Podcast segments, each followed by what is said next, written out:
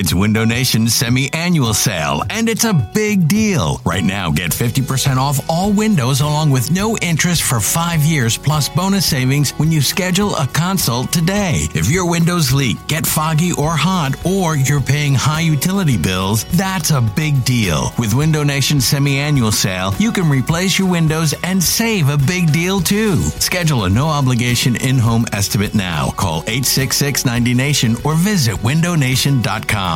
This episode is brought to you by Progressive Insurance. Whether you love true crime or comedy, celebrity interviews or news, you call the shots on what's in your podcast queue. And guess what?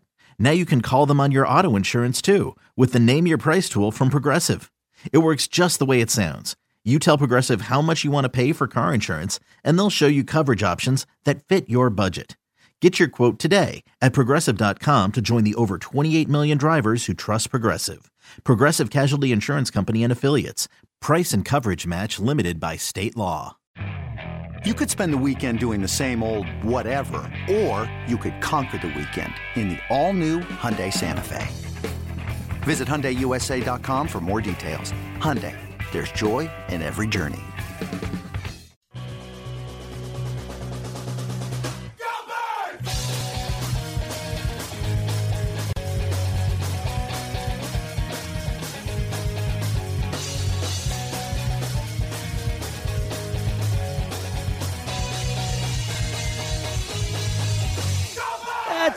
Is Go Birds Radio presented by Parx Casino and Sportsbook. The all new Bet Parx Casino and Sportsbook app is there for you as Eliot Shorr-Parks and I are coming to you from the beautiful Sportsbook at the Parx Casino. TVs everywhere, comfy chairs. It is uh it's the spot. How you doing, buddy? Speaking of beautiful, you got a nice little tan going from the Ah, Phillies game got a yesterday. little sun yesterday. How baseball is back. James was in his happy place Yes. yesterday, back at the ballpark, Yes. meeting people, watching a few dingers. I appreciate you calling it a tan when I am red. Well, so you that's, know, it'll eventually be a Yes, tan. I'm, I'm not great at tanning. I'm great at redding. Is what it normally is. I'm great at tanning, but I, that's I a believe it. subject for Yeah, another day. Is that what we're talking about today? yeah, two one five.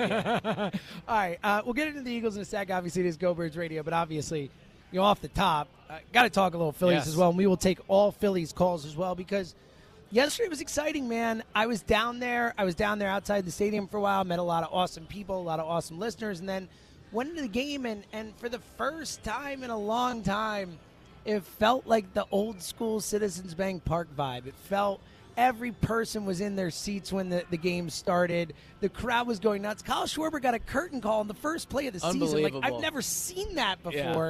Um, it was, uh, and look, they won the game exactly how we expect this Phillies baseball team to win games. A nine to fiver to start the season off. It's like, yep, this is what we're in for. But you know what?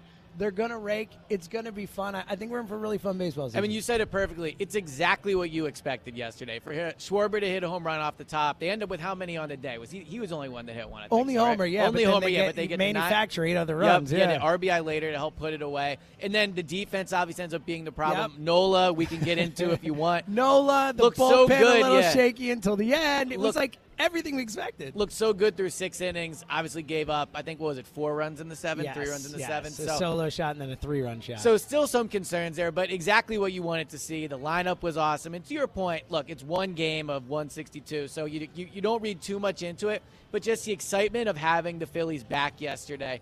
Like it was mostly just exciting because of all the additions they made. Like this is what- why you go out and you go over the luxury tax. This is why you go out and you sign free agents. For moments like yesterday, where Schwarber's getting a curtain call right away, fans are super pumped to be back at the ballpark. So it was awesome to see. Yeah, it was. And look, to your point, you know, it is game one of 162. They're playing a disgrace of a franchise. Yes. I mean, that lineup that the A's rolled out yesterday is. I'm not kidding when I say it. One of the worst I've ever seen going to a Phillies game in a, in a team they're playing. I mean, it, it other than some old Phillies lineups we've used to see back down there Yes. back in the day, but just a horrendous, horrendous, disastrous lineup from the Oakland A's.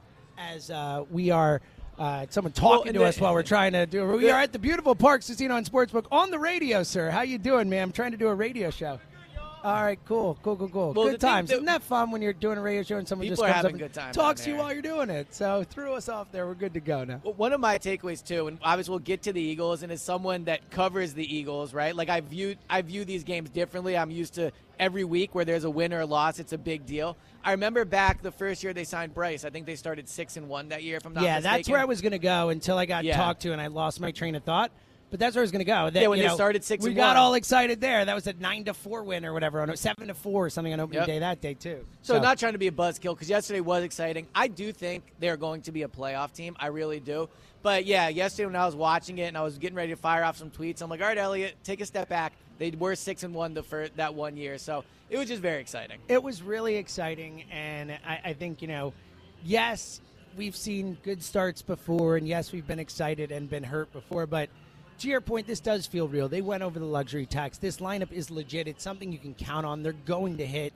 You know, well, it's, pro- it's proven talent. These are guys that have done it before. It's not it's not out of the ordinary that Schwarber hit a home run yesterday. This is something you can count on. Bryce Totally. obviously making hustle plays, running the bases. Like these are things that they do frequently. So they both won with things you can count on all year, and then the reason they almost lost are unfortunately things that you're going to have to see all year. Bryson Stott with uh, I think two errors at third base, Uh-huh. right? Yeah. Uh, and then obviously we've talked about Nola. I thought Girardi should have pulled him a little earlier than he did. I mean Sure. Girardi like you don't even have to basically set the lineup anymore. There's no DH. You don't have to worry about those things. All you have to do is manage the pitching staff. And I thought yesterday was a disappointment of how long he kept Nola in there. So we'll take your Phillies calls at 215-592-9494. Anyone who wants to call and talk Phillies, talk about their excitement, talk about their concerns, you know, because to the point we just talked about, yes, they scored a lot of runs and won yesterday, but they also sh- flashed some of the issues we're concerned about. The defense was a problem. The you know bullpen at times looked like a problem. Nola was a bit of a problem. So anything you want to get in on with the Phillies, positives or negatives, we're happy to take those calls 215-592-9494.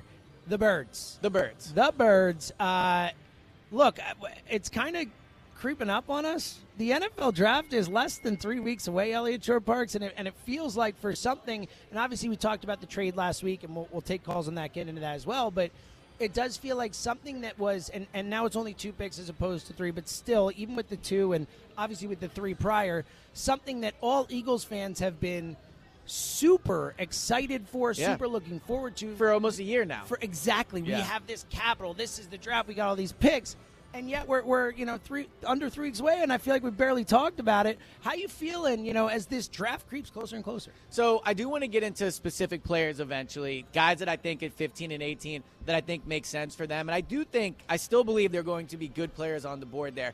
I've said my opinion on the trade, which is I get the value, I understand why they did it, but I'm going to be honest in saying that I think it's a disappointing trade. I think this there was an opportunity to add talent to the roster right now. We just did a full year of saying, "Oh, look at all these draft picks they have," and all it's resulted in so far is another trade. So I can't get down with the idea that this was a phenomenal trade. But moving on from that, they still do have those two first round picks. And as the draft gets closer, my attitude of what I think they should do is becoming more clear. And for me, I think this has got to be a, a risk taking draft. At 15 and 18, you're not going to get an elite level type prospect unless you take a guy that has some question marks. A Jameson Williams. I don't think Derek Stingley is probably going to fall to them anymore, but maybe you take him at 12. Like guys that are coming off an injury when they had the sixth pick last year, and I know they moved to 12 and then back up to 10, but when they had the sixth pick, my initial thought was you have got to get a player here. Like, inexcusable moment where you cannot miss on that pick. You don't take risks there. You take someone that you know can be a contributing player at six. I think at 15 and 18, especially in this draft, they need to take risks like high risk, high reward. Guys that you think in maybe not immediately next year, but guys you think that can be elite level players because that's what this team is missing. They're missing guys that when coaches prepare for the Eagles throughout the week, there's nobody right now that they coaches sit up and say, "We really have to worry about that guy." DeVonta's a good player. I don't think he's somebody that worries coaches yet. Jalen Hurts can be an impact player, and make plays when things break down we saw on that Tampa Bay game, I don't think defensive coordinators are super worried preparing for Jalen Hurts. On the Eagles' defensive side of the ball, Haason Reddick was a good addition. I think he's probably the closest thing they have, but they don't have anybody in that front seven where opposing defense, opposing offenses go, how are we going to contain this guy? Like this guy is capable of wrecking our offensive game plan. How do we stop him? And I don't think they have those guys right now. So at 15 and 18, there's going to be some options. But what I want them to do is take risks. I can't get down with safe picks, you know, guys like a George Karlaftis out of Purdue. Like, I want guys with high ceilings that eventually this season, hopefully this season, but if not this season in 2023, you're going, okay, this is a guy that, if not for some question marks, would have been a higher pick. Look, I I understand the thinking. And I, I am like I like Jameson Williams. I think he's going to be a really good player in the NFL. The ACL tear doesn't scare me off too much, but I, I need this team to be smart with these two first round picks. I mean, these two picks are way too important. Look, I need blue chip talent too. I've said that for forever. That's you're saying, man. It's my go to thing. Like this team needs blue chip talent. But just because you take a quote unquote safe pick doesn't mean that that person can't be a blue chip player. Safe picks turn into blue chip players all the time. Yeah. And again, safe is a, a bit of a pejorative word for it. I mean, like, you know, what's Good word safe, by you. what's safe, what's not, right? In this situation, I understand the, the taking a risk. Now, one thing you kind of alluded to that I'm absolutely not doing, I'm not trading two picks to move up. I need two players. Oh, see, I draft. would do that. Yeah, I would not do that. I am I am taking two players in this draft. Like maybe if you can go up and get like someone who is just a kid, Cal, Thibodeaux is is fallen to 10 Kyle Hamilton, something, maybe. something like that. I, I can at least understand it, but this team has too many needs to fill, too many holes. Like I need to come out of this first round and really the first couple rounds of this draft with guys who are not only going to be impact players for me over the long run, but guys who are going to help me right away, guys who I can start right away. Like this team has like six holes on So, defense. well, so let me push back on that a little. They do have positions of need that they, excuse me, that they have to address. I agree with you on that. But their biggest need is difference makers. Like I don't care what position these players line up at. They need to find guys in the first round that are difference makers. You're right. They need a number two corner. They need a number two receiver. The safety position. I mean, we'll talk about Tyrann Mathieu whether or not he's going to be coming here. But there are like actual positions on the roster where you don't feel comfortable who's starting there. But the biggest problem is not like they can find a number two corner. They can find they can re-sign a Steven Nelson. They can I mean Kyzir White, right? Like nice player. They went and they signed him. None of these guys are moving the needle. The guy, the receiver they just signed, and I know this is a minimum contract. The last receiver they signed hasn't even played football since 2016. Wow, like it's like a meaningless. I, yes, signing, I get it. But the, a- the- a- uh, that is true. The point I'm making is there has not been a moment this offseason besides Reddick where I thought, wow, the Eagles are really like going for it. Like they are like I don't need him to go for it. Make smart picks for the future. Like I don't need this team again. Like I think that first of all, I think the Eagles are actually going to be better this upcoming season than a lot of people are are kind of alluding to based on the offseason. Like I think whether or not he's the guy, I think Jalen Hurts will be better this season than when than he was last season. I think he will take a step forward. Nick Sirianni in year two, the entire coaching staff coming back in year two. This the vast majority of the difference makers on offense, and obviously still lacking there, but all those guys coming back for year Yeah. for another year in this offense, in this scheme, a super easy schedule, an NFC that's beaten down. I mean, all the good teams are in the AFC practically. I, like there are so few teams in the NFC that really scare you, while also acknowledging that, like, yeah, they're not going to beat the Rams, they're not going to beat the Bucs. There are a couple teams that are just flat out better than them, unless Hurts takes a massive leap that is Yeah. unexpected. But that's why I'm all right with them just pick the right guy in the spot. Like you don't have to reach, you don't have to force something. Like pick someone who's going to be a part of the next five years, even if they're not awesome in year one. Like I need someone who's going to be uh, a part of this team as we start to move forward into next season, you know, the season after the season and beyond, and can put together a a group of young guys on cheap contracts who you can move forward with. And and they have picks next year. Like they can make moves next year too. Just get me some good players who could be a part of my future. So I think we're saying a bit of the same thing. Like obviously they need to find impact players. That goes without saying. This is the first round of the draft. It's two first round picks. Like no matter what the situation of the team was, you have to find impact guys. I guess what I'm saying is I see it in a bit of a different light than last year. Last year I thought the pressure was extremely on Howie to make sure he got a safe pick, especially given, you know, some of the misses in the draft the prior year. He went out last year and he had a good draft. I think to a certain extent Howie has regained, I know this will not go for the vast majority of listeners, but I think Howie has uh, earned the trust of the of the people back in terms of the draft because of how he did last year. But I just think like I look at Jameson Williams and I think it's so easy to sit there and go, he's coming off a torn ACL. He really only had one productive year in college. Like maybe I go with somebody else. Like I think it's so easy to sit there and do that, especially given some of the misses before, like the Sidney Jones injury, the Derek Stingley coming off of a foot injury. Now again, I don't think he's going to be there at 15, but if he falls to 12, I would absolutely trade 15 and maybe a third to go up and get him. If Jameson Williams makes it to 15, I have no problem taking him, even though with those risk injuries. I think that what I'm saying is these players that have elite level qualities, a lot of them in this year's draft have big question marks, and I'm okay taking risks on those players this year because of their, I mean, big need for impact players. And look, I don't disagree with with again as someone who doesn't necessarily isn't throwing all of my eggs into the 2022 season basket. Like I'm not going to kill them for going out and getting a Jameson Williams and saying I don't need him to be great right away. I need him to be great in the long term. I just need them to approach this the right way. I'm not again, unless it's for an elite, elite, no doubt about it guy. Like I can't give up my picks. I've already traded away a pick. See, but I need to come out of this first round with two players who I feel good about, who are going to be and and two shots with the draft record of the Eagles, at least two shots at players who could be good, as opposed to one shot on a guy who who we're not sure. About. So let me push back on something you said. You say you're not throwing all of your eggs in, in the basket for this year, and I don't want to tell you how to manage your eggs. That is your personal decision. you can manage them how you please. But I think in general, people need to start accepting that this team needs to throw more eggs in the basket. The 2022 season is happening. I know it's like exciting that they're going to potentially get a quarterback the year after. Like I get they have the draft picks and all that. And it's kind of like you know, almost tricking fans into being like, well, there's always hope next year. The 2022 season will happen. And the best thing that can happen for this franchise, much like last year, is having a successful year, is having players so that you can better evaluate Nick Sirianni, having players so you can evaluate Jonathan Gannon giving Jalen Hurts talent around him. If this team can win a playoff game next year, that would be massive for the franchise. And the way that happens is throwing more eggs in the basket, going out and got like Marcus Williams. I know he's already signed somewhere else. But overpay for Marcus Williams. Go get a good oh, safety. Oh, see, no way. Go, go give Allen Robinson more money. That. Like, how many times? You got to get out of your cap problems. They're in this situation because they keep overpaying but for guys and they keep committing to older guys. Like, but no, those aren't old. Reset first of all, those your aren't. franchise. No, I, but I don't think they need a reset of the franchise. The cap situation is what it is. The cap is going to be going up. There is no fixing the cap in one offseason. But what, what what's frustrating me about their offseason is it seems like they've been in on guys to a certain extent. Like they were willing to be interested in Allen Robinson until it got too expensive. They didn't want to go all the way for Marcus Williams, right? Like Christian Kirk, I know we talk a lot about his contract, but you know, I do respect the Jaguars for a certain extent of saying for, for signing of, a dumb contract. But it's just like I what I'm saying is, I wish that this team would go more in on these moves that they're like only willing to go 80% in on. And you label it as smart, and maybe that's what it'll end up being.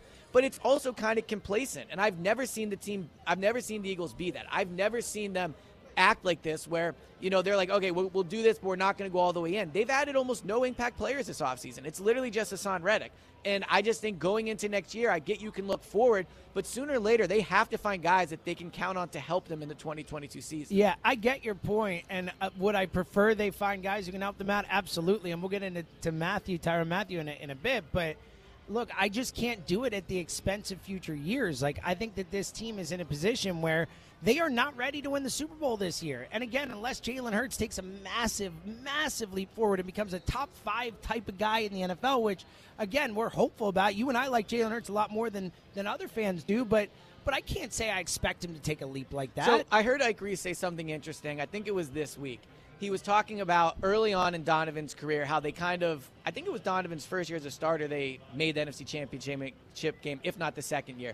But he kind of talked about how you know they were a team that wasn't viewed that they were going to win right away, and then they were better, and all of a sudden they're in the championship game with James Thrash and Todd Pinkston at receiver. So like you're right that they're not viewed as a Super Bowl contender, but last year they weren't viewed as a playoff team, and then they all of a sudden were in the playoffs with holes all over the roster and not a lot of explosive power because they talked themselves into saying, well, you know, we're not supposed to be that this year. So you're right that I don't think they're going to be a Super Bowl contender this year. But you know what? If they would have added Allen Robinson, if they would have added Marcus Williams, if they would, if they do go out and they sign Tyrann Mathieu. like we look at the team differently. So yes, you're right that right now how they're viewed, but part of the way they're being viewed that way is because they haven't gone above and beyond to go get the players that could help them this year. I just don't think those players would make enough. I think I if they signed point, Marcus Williams, Allen Robinson, and they couldn't do that. That's the situation they're in. Like that would just be compounding a problem. Like you have to fix this. You can't be in a situation where you can't add to a team the way you want to because you're hamstrung. Like, well, but if the they do that, then they're hamstrung again and hamstrung again. Like, we keep seeing this problem. Two here, two one five five nine two ninety four ninety four. Where do you stand on this team? The slow build versus kind of going all in this season. The draft coming up. And of course, like we said, Phillies calls. If you want to get in on the Phillies opening day today's game, we would love those calls as well. 215 592 9494. Let's go to the phones. Started off in Brookhaven. One sec there. Brookhaven with Brandon. Hey, Brandon, how you doing, pal? Hey guys, I was expecting Tom to be uh, first call there. Yeah, Tom, so Tom couldn't call in today. He let me know during the week. He's, So you're he's leading off. busy today. You're so the- you are Tom. You're the Kyle Brandon. Schwarber of the show today. No pressure. well, that's uh, big shoes to fill. But I actually called in to actually ask you guys specifically what you guys just said was, what do you hope happened in this draft? Uh, do you, I mean, it sounds like Eliot, you want to trade up. I'm with um, James on staying where we at, getting two starters perhaps on D. Uh, it was kind of main. That was my main purpose of the call. But I'm happy with what how he did. I, I mean, I think it would be idiotic if he didn't take that trade. Agree. So I don't understand why the criticism, I'm because so that could be a top ten pick, as far as I'm concerned. Me too. I think betting against the Saints is a smart move. They have Jameis Winston as their quarterback. They have a brand new head coach. You know they've they've lost a bunch of guys in the offseason. Marcus Williams, Terron Armstead, Malcolm Jenkins retired. Like they're cap strong. Like I really and and they their schedule's tough. They have to play the NFC West. They have to play the AFC North. I'm really with you, Brandon. I mean, I look at this trade, and not only do I like it just from a pure draft pick value perspective, but I think betting against the Saints the next two years is a really smart play as well.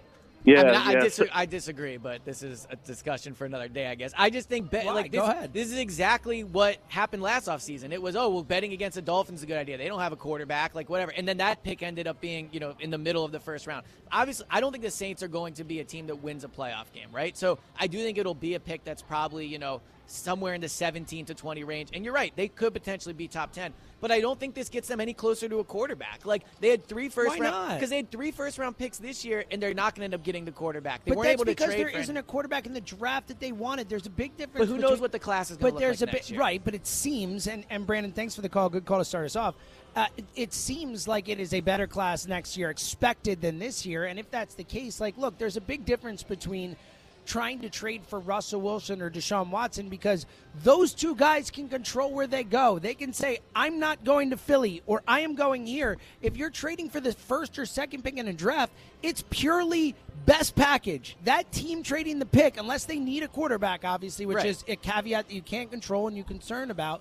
But like unless that's the case, then then all they're taking is the best package. And the more capital, the more assets you compile for yourself to put in that type of package, the better opportunity you're going to have to get up to that high in the draft. The Eagles' best chance at a franchise quarterback right now is Jalen Hurts. Doesn't mean it's a great chance, but their That- best chance, they have a better chance of him being the guy than they do of acquiring a top two pick in next year's draft true. or trading for a franchise. Why? I don't know if that's true. Because like if- how if- he got up to two last time he wanted to. Because if CJ if CJ Stroud's as good as everyone says he's going to be, if Bryce Young's as good as everyone said that he's going to be, then the what it's going to take to get up to two, I believe the Eagles either won't be able to do it or the teams won't be able to trade the picks. Well, I mean, it all depends on where that Saints pick is and what kind of value they have and all that. But I mean, you still have a lot more capital to do it with. And again, Howie has proven in the past how he found a way to go from 13 to 8 to 2. Like he has shown that, especially as far as it goes with draft pick compensation trades. You know, of all the, you know, But Howie the two- detractors out there, and I have been one of them. Like.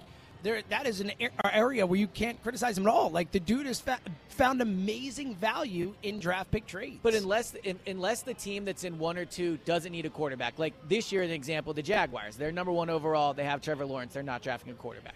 The chances, if the team that's in the top two next year is willing to trade the pick and needs a quarterback, I think that's a red flag. Like you look at the year that But we won't know but- that. but- you can't control that. All you can do Well, is you try and position your team best for the future, from assets to situation, all that. Like, Uh, you can't control that. What Well, else do you want him to do? I, I, I, well, I'm, mean, what, if what if Jalen Hurts isn't the guy? What if he goes out this year and he's just not good enough? But you didn't make that trade, and now you're going into the next season with Hurts heading into the last season of his deal. Like, Right. do you pay him? Do you not pay him? That whole thing, and he's not the guy. Like, what do you do then? Well, first of all, I think you're pre not you, but the Eagles are predetermining the answer to the question by not investing more in this year's team and giving Why Jalen a chance. It's still be the guy. draft picks. You can you can use those picks next year. Because, but you can also lead. just trade picks next year. Like this idea that if they don't have multiple firsts, they have no chance of trading up. They didn't have multiple firsts when they moved from 13 to 2 to, you know, whatever, 13 Right, to but 6 why to 2. not have more assets Because then which you- to move? But, well, yes, in the ideal world, you would have assets to move and you would invest in the team. I'm saying of the two, I would rather see them invest in this year's roster and give Jalen a chance and see if he can be the guy. And then if he's not, you figure it out at that They're point. giving him a chance. They're giving him a chance to find out if he's the guy. If he's going to take a leap forward, it's going to be evident. We're going to see it. He's going to be making great decisions. He's going to be putting the ball in the right place. So I, I think we're going to see it one way or the other. I think hedging your bets is a smart play. 215 592 9494. Where do you come down on all this with the Eagles? Plus, the draft coming up. Who do you want to see him take? What positions are most important to you at 15 and 18 coming up in the draft? Again, less than three weeks away. Phillies calls as well, and also coming up, we mentioned his name a few times in the first segment, the whole Tyrann Mathieu thing.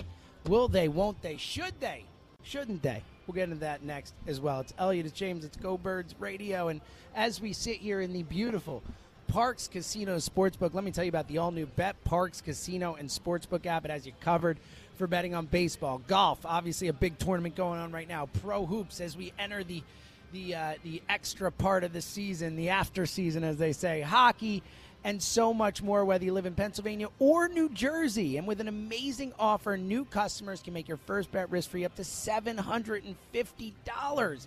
Just download the all new Bet Parx app right now in the App Store, Google Play or at pa.betparx.com. It's the only sports book and casino app that Eliot and I recommend. The Bet Parx Casino and Sportsbook apps where odds, bets, slots, and games all come together in perfect harmony right in your pocket. Sportsbook and casino all in one amazing app. They, we did great live in-game betting. You can bet more than the score. You can bet on individual player performances. Check out Bet Park's futures bets and wager on projected league champions or MVPs or rookies of the year, division champs, and so much more. And of course, action today. There's golf action to bet on today. All the leaderboard is there. You can bet on that at Parx with the Bet Parx app. And of course, baseball today. A Philadelphia team down there at the ballpark.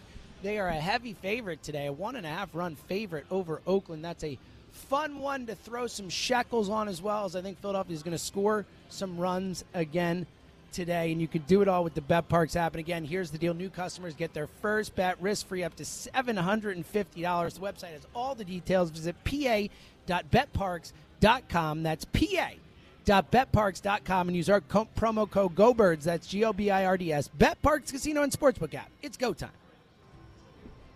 It's Go Birds Radio, presented by Parx Casino and Sportsbook. We are at the beautiful Sportsbook at Parx Casino, watching sports, beautiful, comfy seats. It'd be a great place. To just come out with some buddies, hang out, watch some sports, bet on some games.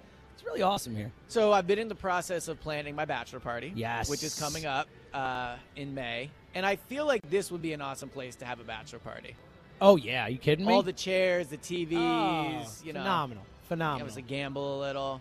Or a lot. Or a lot. Yeah. Depends, I guess, And you know, how obviously, good you there's are at it. a lot to gamble on right now. So many things to gamble on. Obviously, with baseball back, we got basketball playoffs coming up. The Masters is on right now. There's so much Soccer, obviously. great stuff to get into. So obviously, uh, check out the all new Bet Parx Casino and Sportsbook app. We're talking Eagles, talking Phillies. Again, if you want to get on the Phillies, 215 592 9494. It was a, a very fun day down at the ballpark yesterday. Yeah, so tell me more about it. I was jealous I wasn't able to get Ah, down there. It man, looked it was, awesome. There was energy. It was it was really felt different when Yeah. you walked in the park again. Like every single person was in their seats to start the game, which is not something you see on every opening day. And you know, Schwarber again, the energy in that place when he hit that home run, it was it was it was electric. It was electric, and it has not been electric. You really like when I think about it in the last decade. Like I can only think about that Mets series last year. It's like the only electric series we've had down at Citizens Bank Park. It felt different, Which is crazy because they've been in playoff races. I know they're not like you know super Yes. exciting playoff races, Yes. but they there have been. I mean, I think each season Bryce has been here. Last here. year They've they were been in it, yeah. Even the uh, the uh, the the COVID year, they were in it till the end, if I'm not Sure, mistaken, right? yeah. So there have been times they've been in it, but you're right. Even as someone that wasn't there, just wa- you know listening to it, watching it, uh, seeing like everything on Twitter, it just seemed awesome down there. It, it really was. It was it was really awesome down there, and, and it's exciting. It's And- exciting to see them, them you know go for it like this. It, well, and I'm happy that's how you ended what you said Uh-huh. because I my main takeaway. I even texted this to you and we talked about it today on the way out here. Like, is it's just so interesting to me how the Phillies are like everyone's super like watching that reaction to opening day yesterday. It's because they went out and they signed guys and they are a team people believe in. The Sixers, I know James Harden right now, whatever, but like people are excited about that. The Eagles are not that right now, and of course the Eagles are king in this city. So no matter what happens between now and you know week one, people are going to be excited. I get that. But if you're the Eagles, how are you not looking at that and being like, okay, wow, we got a great first round pick in 2023? Like, just from a purely like entertainment standpoint, I know you said this on the last pod. You want uh, the team to be smart and not just strictly do things for the fans, and that's true. But at the same time, I just look at all these possibilities they have with the assets, and they just were able to do so little with them, and it's just incredibly disappointing. Uh, look, I get what you're saying, but they're being smart, and I can't kill them for making a trade where they get a, a over like a way more assets back than what they're giving up. And again, I went into this offseason saying the way I wanted them to approach the offseason was give Jalen Hurts another shot. Jalen Hurts is my quarterback for 2022, but as a smart organization, I'm going to hedge my bets. And I wanted them to trade one of those first round picks to get assets for the next year. And they got way more than I could have expected in the deal they got. So I'm, I'm really happy with how they're approaching it. But I understand the frustration. Where are you at with that 215 592 9494? We'll get into the Tyrann Mathieu's situation in a few minutes. That could, Could change, be a big, big change the tenor of the whole conversation. We'll get to that. First, let's go to Doylestown and talk to Mike. Hey, Mike. Hey, how's it going? What's up, Mike? How you doing? Good. I'm a pretty much a high hopes guy more than a go birds guy. My man. Um, so you're a. James Seltzer So- guy, is really, you know, which is it's Yeah, a good so- guy to be. yeah. So tell Jack Fritz I said hello. Um, we will. So He's All- usually all- listening, even if he would deny it. All right. Uh, so I'm actually not as worried about the Phillies defense as everyone is, because the one guy who made errors yesterday was Bryson Stott. yeah, it's a good point. And I'm thinking like, and I'm thinking like the guy's playing his first game at a major league level. It's got to be nerve wracking, especially with that crowd that we had there yesterday. It's a good Yeah. And point. secondly, he's playing out of his position. Yeah, no, for sure. And Mike, it's So, a really and- good point. I'm, I was not. It was more the defense. I wasn't worried Yeah. about Bryson Stott. Like I, I actually think he'll play third base at, a at a pretty good level, and I'm not super concerned about it. It's a good point to make.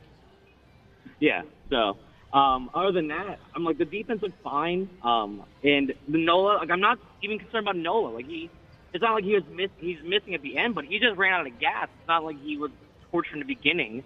Yeah, but it So that's seems like with him, this is always the out. case. It feels like with Nola, it's always four or five good innings, and then he, he explodes at the end. So I agreed to do it in the it was in the seventh, right? Like it's later in the game. Yeah. So that you right, uh, you are right, and obviously it was his first start, all those things. So like it could be he just ran out of gas, but I do think in terms of you're saying you're not worried about the defense, and you're not worried about Nola. Like coming into the game yesterday, the two biggest concerns with the team were the defense and Nolan for good reasons. And you're right, you can point to Bryson Stott and say, well, he's playing out of position. It's his first game. I think that is a good point. You can point to Nolan and say it was late in game. But you still saw exactly what the worry was. So I, I, I don't think you should be not concerned about these two aspects of the team. True. I'm just, I'm happily optimistic more than usual as a Phillies fan right now because there's You have so high much hopes. fun. You have high hopes. I is do have high hopes. There you go. Mike, So- great call, buddy. We appreciate it. And look, that's where I'm at too. I, you know, I think we have this like kind of Phillies PTSD from the last few years where it's hard to really open yourself up again and say I am ready to be hurt again. But I, I'm there with this team because, again, like yes, there are concerns about the defense, and we will see that play out moving forward. There are concerns with Nola. There are concerns with depth in the rotation. There are concerns with the bullpen. But at the end of the day, I look at them and I say, you know what? They're going to hit a lot. And that's something I can count on night to night to night, like this team. And obviously, teams go through cold stretches. It's going to happen. But but for the most part, this team's going to hit way more than they're not, and that's going to give them a chance to win games more often than not. So I, I do I do feel a, a, a more positive than negative, despite the history we have with these guys. I was thinking about this a few days ago, and I want to throw it by you. So obviously, like I'm a big offensive guy, right? We talk about this with football. I believe Yeah. in offense Basketball, over defense. you're a I'm buckets I'm guy. a bucket. guy- I'm a buckets guy on uh, in basketball. So I you might be surprised by this question, but I do think signing for offense was the right move by the Phillies. But I'm curious if you, think about it. Do you think that they've kind of neglected the pitching staff too much? Now I don't know what was out there in terms of availability and free agency, but when you look at the the staff, I mean Nola kind of is what he is. Wheeler's coming off an injury, and I also think it's fair to question if you're going to get the same type of performance this year from Wheeler that you Oh, did like a last career year. year for exactly. year, so sure. you know we'll see what, what he is. But do you think they've neglected the the pitching too much in terms of spending all this money in their lineup? I wouldn't say neglect it. Uh, Look, I, I actually think it, it, my only concern with the starting five is, is depth. Is if these guys get hurt, if the Wheeler shoulder thing turns into something or whatever. I mean, Wheeler, they need Wheeler no matter what, obviously. But I, I actually trust these guys as far as start. Like, if you look around baseball, I think one thing that happens with the Phillies in particular, and we do it with all our teams, but I think with the Phillies in particular because it's really hard to, to keep track of all these 25 guy rosters and every player on, you know, in every pitching staff across the league. But if you look around the league and look at the starting fives for most teams, the Phillies are absolutely in the upper upper half and Okay. really top 10, I would say, in terms of just pure talent in their starting rotation. what about in the NL? Uh, I, they're up there. Okay, the point. right, there yeah. aren't that many type. You know, the Dodgers have a better rotation. The Braves have a better rotation. There aren't that, and even then, the Braves like I'm not sure it's a better rotation. Like I think they'll be okay. It's more of a depth thing. I worry if guys go down for stretches of time. And look, that's a real worry. Not just because Eflin's shoulder, but I mean uh, Wheeler's shoulder, but like Zach Eflin has yet to make it through a season Yeah. without the heavy body or the you know this or that or whatever. Ranger Suarez was a closer halfway through last season, and then all of a sudden now he's one of your most important starters.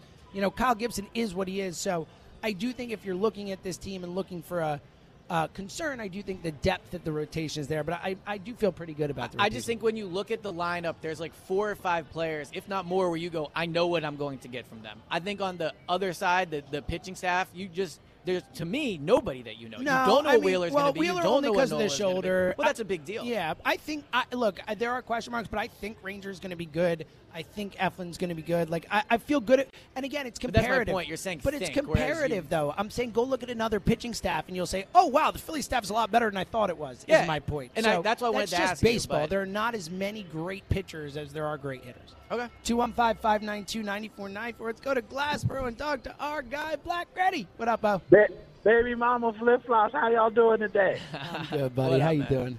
Uh, first of all, I know it's a packed house. I mean, I could come for the bachelor party, but you should hire your boy as a toastmaster, man. I come to your wedding, give you the best speech of fire you ever had in your life. He'll be tearing, crying, and ready to run through a wall and put extra tips in the Christmas gifts for you too. I'm good at that. I'm gonna have to Um, run that by the missus, see what she thinks. hey, hey, I'll give her a little prep talk too. You know what I mean? I'll talk her right. into it. Um, You're so- very convincing, so I don't know if I want that, but yeah, maybe. You, you definitely don't. Um, so um, yesterday, it just felt good. Like it felt good knowing that I could pull out two pistols and start blasting on people as far as the Phillies are concerned. Like just knowing that we got offensive power and we've gone over the luxury cap. So guess what? If we need a little help Yup. with pitching, we already Oh. done spent that money. Go ahead and spend a little bit more money. It's, done oh, and uh, Hey. Black that's a, a massive point, especially when you look at the holes on this team, like the bullpen, particularly. Like it, you can fix that in the season. The problem is the last few years they're like making trades for like fringe guys because they didn't want to take on any money. Yeah, Asdrubal Cabrera and, Yeah. and Wilson Ramos. Like now they can take on a little salary and actually like Hey. do something. I think it's a really good point. I like analogies. It's like taking a long drive. Once you break the steel, you might as well keep going. You know what I'm saying? You know, the steel, keep it It's like here. Kramer on Seinfeld, right? Just keep Oh. going. all day long. Uh, now you talk about the excitement for the Eagles. Guess what? We're doing what we need to do. And no excitement because guess what? Who we to trade for? Going to give up everybody to get one body and a whole bunch of nobodies that don't want to come here. And we broke ain't got no money. So guess what? We are going to build through the draft and then package up the plays next year and go get you some splashy bashing. But depending on who we pick this year, we're to have some excitement. We're to have some joy. We're to have some fun.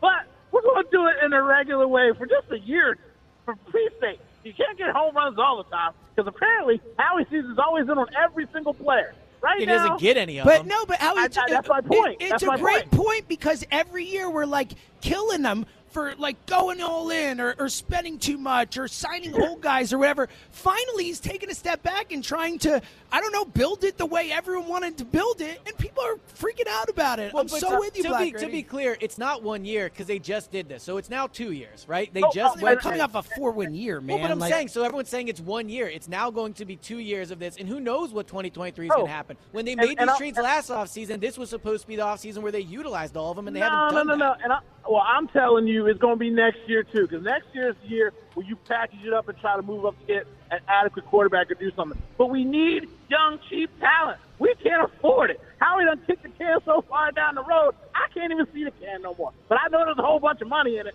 I keep telling Alshon over here getting checks for nothing. All right, we we have to build this team up the right way. So I'm excited. You're excited. Uh, talk to the wife about the roast master. If not, get right. in on that bachelor party. And as always, go birds! Go Birds! Birds! Love you, Black Ready. Great call as always. One of the most annoying things I continually hear this offseason is build the right way. Yeah, build the They're right like way. as if as if it's just there's this blueprint sitting there and it's like all right well if you build this way it's going to work like there's no right way to build you just make good moves when you can make them and then a pattern or not a pattern. If you continually make good moves, you'll be good. Like you don't have to build through the draft. You can sign free agents. You no, can make but trades. it's Like, about learning from past mistakes, and it felt like they kept making the same mistakes, and now they're was the stepping back and taking a different made? approach. Re-signing old guys, Old trying guys, too yes. hard to go for it when the team wasn't ready to go for it, like keeping that Super Bowl run going on life support by making splash moves to try and keep it going, rather than saying, "All right, this is done. Let's rebuild. Let's start over. Let's kind of do this through the draft, through adding young talent, and and making a roster that can." Move forward into the future. So I do think you're right that a problem they made was re-signing old guys, but I don't think signing young free agents is building the wrong way. I wish they would have gone out and gone a little harder after these guys and paid for them because they do have money and they do have the need. 215 592 9494. Where do you stand on that? And of course, as we just heard, Phillies calls. Get them in. As it is exciting right now. And, and there's no reason to not watch yesterday's opening day and get excited about this team because they showed you what they can do. They're going to score a lot of runs, and that's exciting. 215 592 9494. It's Eliot James. It's Go Birds Radio from the beautiful. It is Go Birds Radio, presented by Parx Casino and Sportsbook. We are at the beautiful Sportsbook at Parx Casino. The all new Bet Parx Casino and Sportsbook app has you covered online in Pennsylvania and New Jersey now. As uh, we are having a blast out here talking Eagles and the Phillies. If you want to get in on either 215 592 9494, let's go back to the phones, keep it rolling, and go to North Philly and talk to our pal Sheen. Yo, Sheen. Sheen! All right, we'll put Sheen back on hold, see if he's there. Let's go to Virginia and talk to John. Hey, John. Hey, how's it going? Thanks for taking my call. What's going on, man? How you doing? Yeah, long time Go Birds uh, fan. Listen to the pod. Good show. Awesome. Awesome. Thanks, John. We Really- really appreciate that. Yeah. Well, uh, what I wanted to call about is uh, backup James on one point and backup Eliot on another. For James, Love I it. do love- Love I, it. I'm with you. I'm with you on the trade. Love the trade.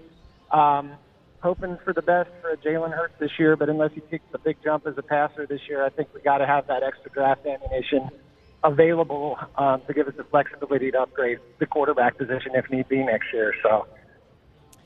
I'm 100% with you. Like, couldn't agree more. Yeah, but I Yeah. still think their best chance is him doing that. They have a better chance of him But improving than they do. It doesn't preclude you from doing it. Like, it, it, making the trade doesn't mean that Jalen Hurts can't take a leap forward. It just gives you options if he You're very right. likely doesn't. You're you You're know? right, but you're also choosing to, to use your assets to invest in the future But team they instead were of the never going to take three picks in the first round this I get year. that, they were you never going to it for do something it. else. They were allowed to take three picks. They for weren't worth. going I know they weren't going to, but let's not pretend like they were not allowed to. Well, I didn't say they weren't allowed. I just said they were never going to. All right. What else you got, John? That's true. Where, you- That's where you true. coming at me true. now? Oh yeah, okay. Um, so for Eliot, I agree about needing to add an impact player this year. Um, Yeah. And I'm kind of coming around to the idea that, you know, I, have a lot more confidence in Howie to maneuver around the draft board than I do in his ability to sort of, you know, pick a player that's Make got some picks. question marks. So I'm thinking I'm willing to accept a little bit of a trade up, sacrifice a little capital to try to land one of these little more surefire types of players. John, great call, man. Call us more often. Thanks for listening to the pod. Um, yeah, look, I, again, I, I understand that philosophy. I am totally fine with them not going out and trading for. And look, it looks like a lot of those receivers probably not going to be available. Well, you I, know? I don't know about that. I mean, some players have to drop. You know, there, there can't be 20 players taken before the 15th No, no, no, pick. no. so- He's talking about impact, like going and trading for, or going to get Brandin Cooks, or going to get DK Metcalf, or going to. He was Oh, talking yeah. about impact, getting an impact player now because he doesn't trust Howie to make those picks necessarily. So your call of saying trade a first for a player is kind of what he was saying. He Yeah. would be all right with. Doing. Now with DK Metcalf, it does seem like they're not going to trade Right. him at least. Like I know often teams say we're not going to trade for him, then they do. It seems in this case they legitimately are. It's going to take a lot. Mm-hmm. It, just out of curiosity, if the Seahawks did call you and said, James, I will trade you DK Metcalf. Give me your best offer. You get one chance at making it. What's your offer? Um, I mean, I wouldn't get him. Like the offer I give would is you probably trade? not good enough. Would you I- trade a, like one first round pick for him? Well, one first round pick I would like stop and think long Wow, about. And I that's crazy. probably I probably like in the end of the day, one first round pick I would I would I maybe would do it, but I'm not giving up more than that. You're not getting him for way more than that. So, you know. Yeah, and he's going to cost a lot too. But again, I, I would like I would give up a one, a three, and like a you know a five or whatever to get him. I think he's he's young, he's elite, he can help the passing game, which is their biggest area of need. Like I, I would overpay, and I would contractually overpay as well to get him on the roster. Let's go to Pensacola and talk to Chris. Hey Chris. How you doing, buddy? What's up, pal? Um, What's on your mind? I'm not concerned about the Phils. I'm glad they went that way with the bats. Uh, I'd rather I'd rather go down swinging and lose and and losing 13-11 on on, on a, I don't think our defense is going to be that bad. We're making it sound like when a ball gets hit right to them, they're going to drop it and throw it in the right field like it's high I'm school. so game. with you, Chris. It's like the people think they can't like catch a ball that is hit towards them. Yeah, It's- well, oh, but playing really that- going clear. overboard with Yeah, it. They are, playing that game they are since I was- projected to have one of the worst defenses in the league. Obviously, They they can, can still that, that, field that's the ball. fine, but, what, but what's worse? Man, I've been playing that game since five years old, and I'm 54. I played all the way through college. Errors equal themselves out if you have a good fundamental hitting team all the mm-hmm. time. So just look, just look through the track record. Yeah, I no, I am happy they invested in the lineup, but I think people are somewhat diminishing the fact that the defense and pitching is a major concern. Yeah, no, I thought that was fun, fun, fun yesterday. And and James, I I agree with building, but here's the problem with society today. Mm-hmm. What is he building? He is masking. Building Yeah. building is when you sign a guy for three years or the four year contracts, and he's under the age of 27. We have one year contracts all over the map like it's a checkerboard. So if we wait two years, there goes our center, our Hall of Fame center. Lane Johnson got one foot out the door. So so we're we're never going to be able to rebuild because he's masking. Here's the difference with Howie Roseman. There's gambling, as I taught as a coach when you're when you're coaching. There's gambling and there's calculated risk. He does too many gambles, not enough, not enough calculated risk. Chris, uh, You, you sign a guy, you sign a guy from the worst run defense because he had 130 tackles. He's 210 pounds. They were the 30th against Well, the run. Chris, and I- to a I- one-year Chris, deal. I think how, they would- how- how is that building? well, I think it's that they don't have many options. That, that as No, Eliot but they pointed, did. Eliot just said but- you should, you, no, you should pony up and pay man. a little bit, But- little but bit more Chris, money. Chris, Chris, from a money perspective, they don't have many more options. As Well- Eliot has pointed out many times, they of all the teams in the league, they have the least ability to maneuver under the cap. they cannot then- re-sign. They cannot restructure contracts. like they are very set in what they have. Okay, cap then how do we think we're going to get the Honey Badger when he's asking for 10 million a year? I, I, they're not, he's not going to get that. And Chris, good call. But like, and, and we're going to get the Honey Badger next. But the point is, if the Eagles are getting the Honey Badger, it's because he's getting a lot less than he thought he was getting when free agency started. There is a reason that we are a month or whatever into free agency, and the Honey Badger's still sitting out there. Like. Sorry, I like Honey Badger too. I actually would sign him. I think he makes a lot of sense for what the Eagles need, especially on, uh, both on and off the field for Yeah, that I mean, position. about him now. Yeah, like I, I, I think he makes a lot of sense. We'll talk about it next. Why I do think they would sign the Honey Badger, but if they get the Honey Badger, it's because other teams didn't give him the money he wanted, and he's coming to the Eagles for a cheaper contract. Just- Absolutely. and that's the point. Like they can't go out and sign this massive contract. Like they could, but it's a big risk considering the situation they're in because they don't have a lot of maneuverability. Like point being, they've signed some big contracts in the past and they have not been good ones. If they miss on this one, it would be crippling with the situation they're Yeah, in. the valuations have to be better than they have in the past with the contracts. I agree with that. Now, the cap situation, we can get in this on the other side, but it's not as clear cut. You're right, they have the least amount of cap flexibility. They could have signed guys like Marcus Williams and Allen Sure, Robinson but again, it it puts you in a very precarious yeah, if you get the evaluation wrong, you're right. 215 592 9494. We'll get into the Honey Badger next. Should they or shouldn't they? And if they do, what would it look like? And your calls, 215 592 9494. If you're on the line now, I promise we'll get your call next segment.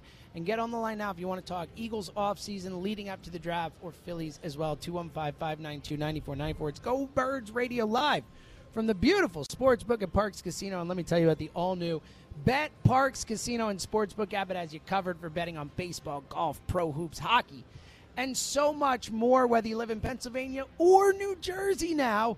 And with an amazing offer, new customers make your first bet risk free up to $750. Download the all new Bet Parx app right now in the App Store, Google Play, the Google Play Store, or at pa.betparx.com. The only sportsbook and app casino that Eliot and I recommend, the Bet Parx Casino and Sportsbook app, where odds, bets, slots, and games all come together in perfect harmony right in your pocket. Sportsbook and casino all in one amazing app.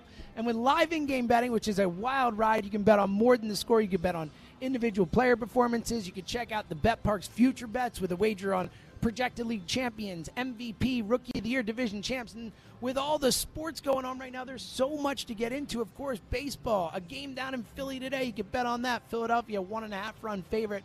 I think they score some runs today. Of course, a certain golf uh, action that is happening right now that everyone's paying attention to. You could bet on that as well. Anything and everything. Of course, basketball's coming up. There's some big games coming up in that as well, and you can do all of it with the awesome new Bet Parx Casino and Sportsbook app. And again, here's the deal new customers get their first bet risk free up to $750. The website has all the details. Visit pa.bet.betparx.com. That's pa.betparx.com and use our promo code GOBIRDS. That's G O B I R D S. Bet Parx Casino and Sportsbook app. It's go time. It is Go Birds Radio. Brought to you by the all new Bet Parx Casino and Sportsbook app. We are at the beautiful Parx Casino Sportsbook. Tons of TVs, tons of awesome seats. Come on out, hang out, and watch some sports, bet on some games, and have some fun. Back to the phones in just a minute. We got to it a little bit before the break, but the uh, you know it has been you know I think whether or not people agree with me or you in terms of, of how the slow build's going and whether they think it's the right approach. Obviously, all Eagles fans, I think, expected more from the free agency period Yes. than just Haason Reddick.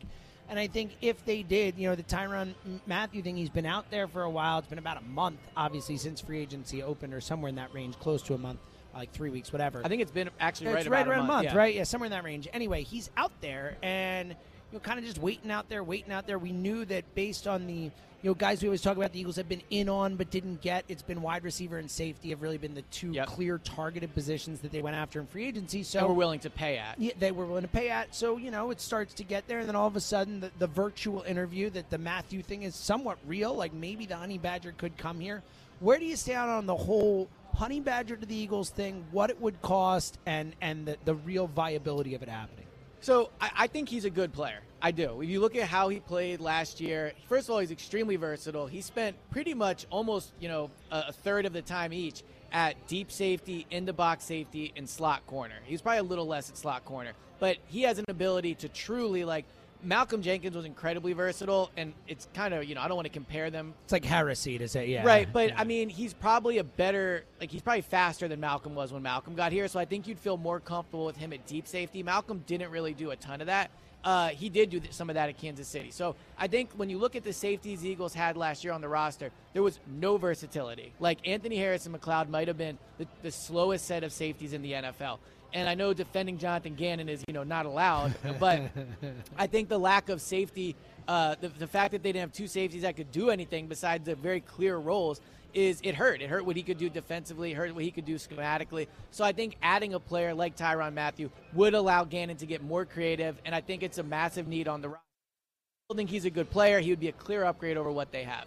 Now, to your point, he's still it's a month of free agency and he hasn't gotten paid. So I think at this point his name is probably a bigger deal than the actual player you're getting. And look, he- the he's a- Chiefs, who are a good organization and have a whole need to win right now. need to win right now, said, "Eh, we're good." exactly. So that says something too. And the other thing is, the Eagles have not, and when I say the Eagles, like Howie Roseman, has not done a good job of adding free agent players after like the first month. If you look at how they've done each offseason since 2016 when Howie took back over, it was really only 2017 where they got a lot of guys late that helped. Like, you know, the Chris Long, LeGarrette Blunts, Patrick Robinson's, like, I don't remember actually when they signed Patrick Robinson, but they have not done a good job of like third tier free agents of finding value guys. So I look at Tyrann Mathieu and I go, A, he's going to be 30 next year, and he's going to be 31, uh, obviously, the following year. So he's not on the younger side of his career. I don't project them giving him any type of significant money. If he's going to come on a one year deal and it's not going to cost a ton,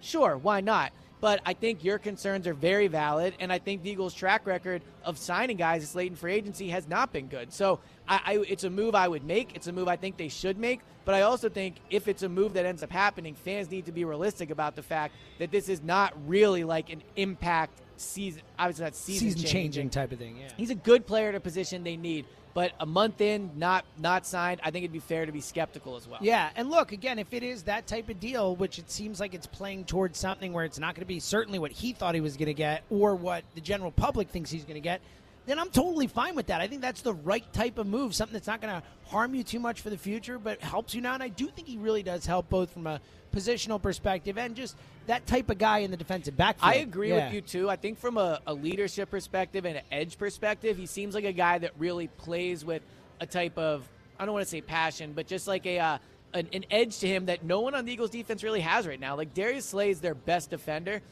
He's an outside corner. I think it's tougher to imp- to have that type of impact. I think. Uh, to, you know, Mathieu could come in here and be like a front seven type of guy where he's in the box being physical. I think it'd be a good signing and I would do it. I just, you know, a month into free agency, I can't get too worked up about the fact that this is like a massive deal for the team. So if you want to get in on Tyrann Mathieu, if you think it's a much bigger deal than we're making it out to be, or is the kind of thing the Eagles absolutely have to do, let us know 215 592 9494. Or if you go the other way and say there's a reason he's not out there, well, he's old. But you would sign him. I. I would sign him. Yeah, and again, Yeah. dependent. I'm not giving him, you know, a long. Well, know, he's not going to get that now. I'm so. not giving him three years and a lot of money. You know, I mean, I would need something where I can get out of it earlier than that. Would be And my thought. I do think. I mean, he could sign here. I think the Eagles have had interest for a while. I don't think this is like just popping up. But if I'm him and the Saints are willing to sign me, I would be surprised if he picked Philly, just because he he grew up From he, there, He was yeah. born in New Orleans. He went to LSU. It's a chance to play for his hometown team. So I think the Eagles might have to overpay to convince him to come here. 215 592 9494. Of course, if you want to get on the draft as well, the offseason, and of course, Phillies baseball as well. Let's go to Bethlehem and talk to Gus. Gussie. Listen, the slow build is another one of their crap phrases that should be written on a piece of toilet paper. Well, it wasn't All their phrase. It's our Well, phrase. it- it's a the, crap the Eagles phrase. at no point have ever said we're doing a slow slow build. build. There is no slow build in the NFL anymore. It's it's you play that year to win. That's how you do it.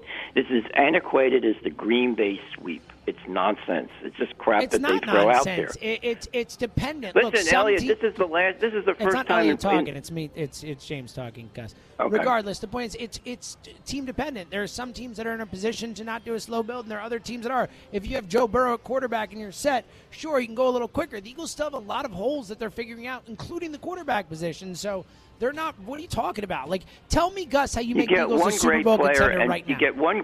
You get one great player on one side of the ball, and three of those holes disappear. Oh, if you, if that player Gus, is a great player, If it's a this is rare that I agree with Eliot Shorr-Parks, but this trade is just another uh, bit of uh, uh, sleight of hand flim flam. It's it, there's no content to this. Every do you mean? draft they pick, got way more draft capital back than they are uh, giving. I, up. I know, but a draft pick is just a fantasy oh, until oh, the stop. player Gus, until you it is build your until, team with draft picks. Until That's how you player, build your team, buddy. Like until they need until young you- talent. They got a bunch you- of old guys who great cost a bunch players, of money. With great players, James. Of Great course, players. with great players. The team with the what- there are guys in this draft who are going to be great players in Met- the NFL, Gus. Metcalf is a great player. Okay, he So is what? great. He's not getting traded, Gus. He's not getting you traded. sign. Listen, this idea of the, the, the these draft picks that add up to zero because the person making the pick Gus, is not that's a silly qualified to make So, so let's never make any draft picks nonsense. because Howie Roseman's bad at drafting. Is that what you're saying? Let's Terrible. never make another Not draft bad, pick. Just trade away all the picks, Gus. Is that But what you're saying? see, see, what? That's classic. That's It's foolish. What you're reduce, saying is- is- it's Hey, Wait a minute. Gus. It's you're trying to re- reduce an, a legitimate point by making it reductio ad absurdum. I'm not saying all the picks. I'm just saying, even though he's so bad that frankly I wouldn't be opposed to giving your entire draft picks. He to had a good draft I mean, last year. I think what Gus is It saying and wasn't what I agree good. with. This is the it, well, was overrated- a, it none was of a those good it players was a good were draft. ga- None Gus, of those it was a good players were game changers. None of them. DeVonta Smith was DeVonta pretty Smith good. is pretty good. Oh, Landon pre- Dickerson see, is a starting it. lineman for, for a decade good. potentially. You're right. Like what are you I talking agree. about? Pretty good. Milton Williams could be a starting defensive tackle. for you. Parsons- Parsons Kenny Gainwell is a starting running back for you potentially, or certainly Parsons at, for at worst Dallas a, a is piece. a Parsons Yeah, for Dallas Parsons is is one of the best rookies Yeah, ever drafted. He's a game. He's a he's a guy who blows up plays. The Eagles don't have any of that. They don't have a That's why they need to draft player. him, Gus. Guess what? What? Parsons went with the 12th pick last year. That's only three picks before the Eagles' first pick. You're saying they can't get a Parsons at 15? Like, who knows? No, man? because because and the obviously guy Parsons is never going to pick a but Parsons. Why? Never going to pick that guy. Well, he could be a defensive end who's Never that type of impact player. Gus, They can't. the They, they don't draft impact defensive players. They Gus. Gus, they have done a bad job of it, but that doesn't mean you don't ever draft another defensive player. Like, I don't understand. I get, look, I've been very critical of Harry Roseman the last few years. I think he has done a poor job for the most part at drafting, and certainly with a lot of those later round, first round picks, like Yeah. we've talked about, he has struggled with it.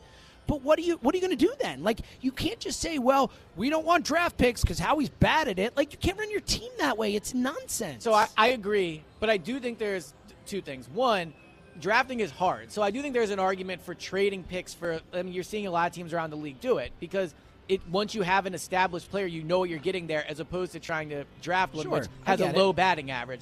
I think what Gus is saying, and kind of my point is as well, is this trade didn't solve any problems. Like, yes, from a from a a draft capital standpoint, they got back more than they traded. It gives them options down the future. But this trade did not make them any better. It didn't fill any holes, and so that's why I think like I understand. But it also didn't make them any worse. Like Right, so that's all draft So, picks. so that's Like, why I don't think it's a you ha- trade that deserves to be praised and like, wow, what an amazing move. Why not? do it It's it a different type anything. of deal, but it does. It gives you more draft capital. It allows you to get more good players. Theoretically, hopefully, that's the point. And this team, with the cap flexibility issues, they have all that stuff. You know what solves all that stuff? Having really good players on rookie contracts. That helps solve it- all those issues. it's- and they don't have those guys. Yes, but it's and this is not a Howie thing. It's just a fact. It is really hard to draft great players. Of course it is, but yes. that doesn't mean you don't try. And No, I agree. You, obviously, they should they should make draft picks. I was the one that started this by saying that I hope that they may even move up or trade, uh, you know, draft two this year. I get that. I would have preferred they drafted three this year. So I am with you on that. But ultimately, the trade that they made did not fill any holes on this roster, which is why I can't sit here and say, "Wow, what a slam dunk awesome trade" when it didn't fix anything. Let's go to Florida and talk to our buddy Jacory. How you doing, pal? How you guys doing? What up, Jacory? How you doing? My favorite time of the year, man. I know. I I, can't yeah, This is your this time is of the year. This is your time to shine, Jacory.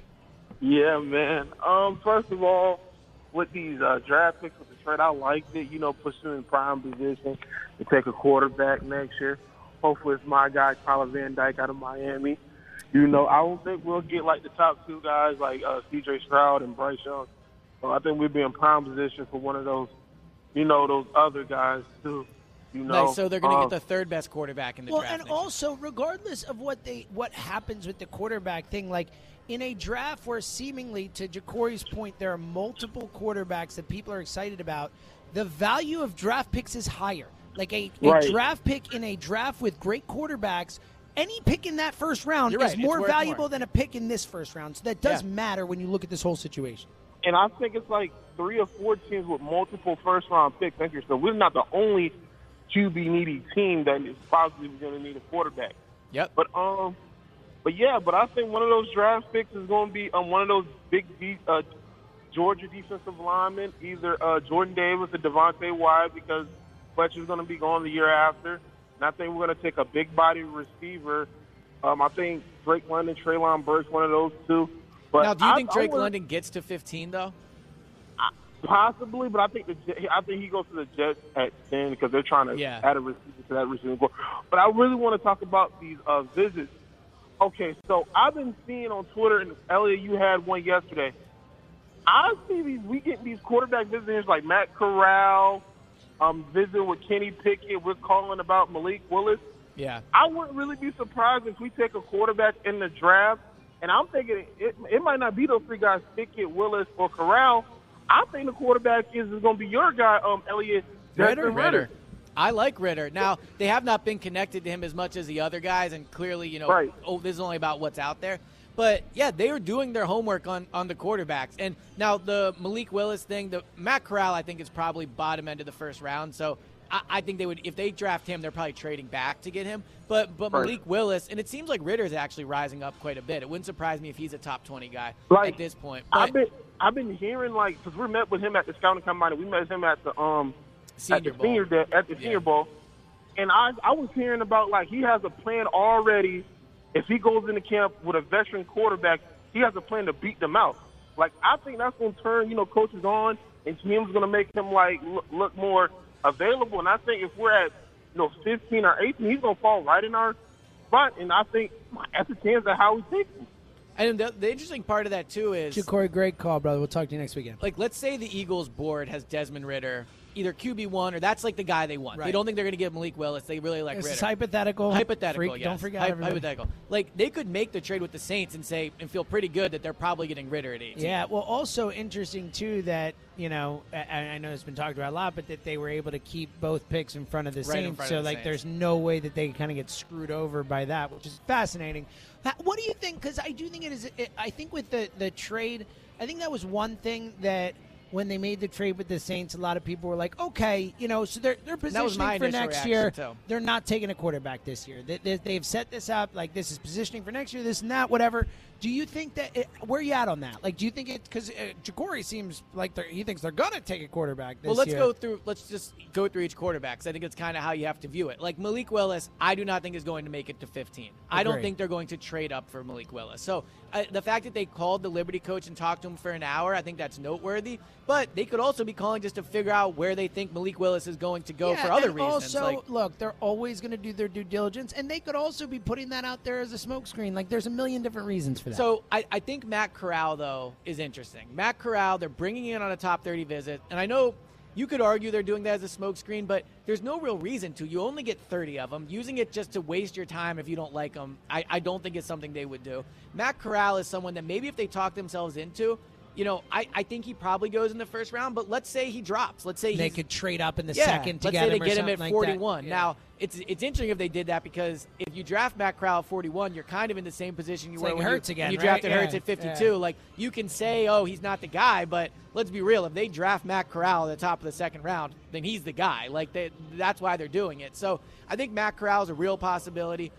Ridder's interesting. I, I don't think they draft Pickett. I think Pickett's also probably gone by 15. I do think you're going to see Malik Willis and Pickett go inside the top 11. But Ridder, I like Ridder. I think he has a really strong arm. Uh, he obviously played well at Cincinnati. Was able to win there, which I think is impressive. Good athlete. He could do a lot of the RPO stuff that they do right now. People view him as one of the most like pro-ready drafts uh, quarterbacks in the draft. Um, so yeah, I, I really like Ridder. If they were to take him at 18, I think, you know, not to get into the whole debate about him versus Hurts, but I, I, I like him as a prospect. Yeah, I, I just, I still, I get it, and I think anything's possible. Look, they took Jalen Hurts in the second round. It's one of the Right. most shocking draft picks that I ever remember in my life as an Eagles fan, where I was, my jaw fell to the ground. I was like, they did what?